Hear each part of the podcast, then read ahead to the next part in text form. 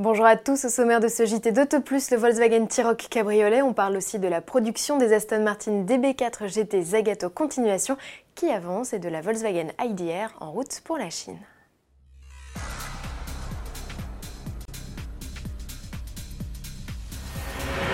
Un SUV cabriolet, l'idée n'a plus rien de saugrenu, même si leur succès est tout relatif.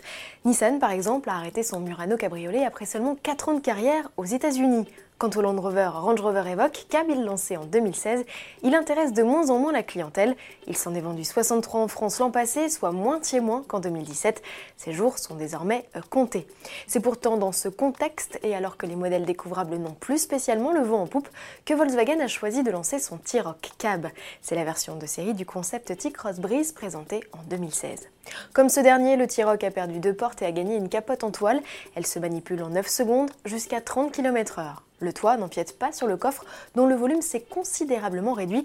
Il n'est plus que de 284 décimètres cubes contre 445 sur le T-Roc standard. Planche de bord et équipement sont en tout point identiques entre les deux modèles. En revanche, à l'arrière, la banquette n'offre plus que deux places. Y est-on à l'aise? Revue de détail avec la reporter d'AutoPlus, Agnès Lasbarère. Pour l'accès aux places arrière, eh bien, ça se fait assez facilement, franchement. Hop, on s'installe. Et là, on découvre donc qu'il n'y a que deux places.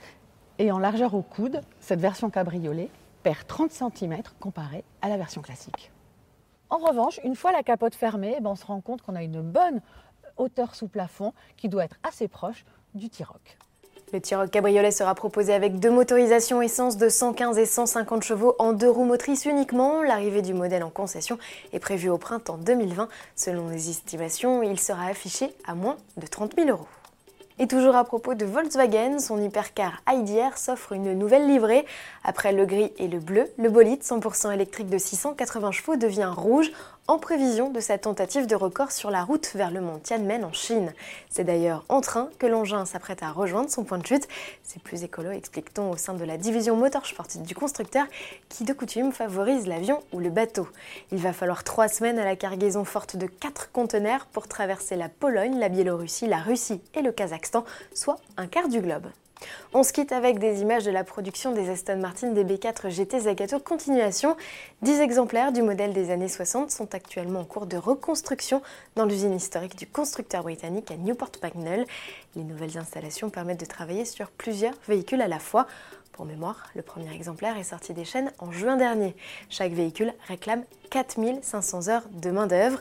Dommage que ces bolides ne soient pas homologués pour la route et qu'ils ne soient vendus qu'en duo avec la future DBS GT Zagato. Les deux modèles, proposés à 6 millions d'euros, marquent à la fois les 60 ans de collaboration entre le constructeur et le carrossier italien et les 100 ans de ce dernier. On se retrouve dès vendredi, à très vite.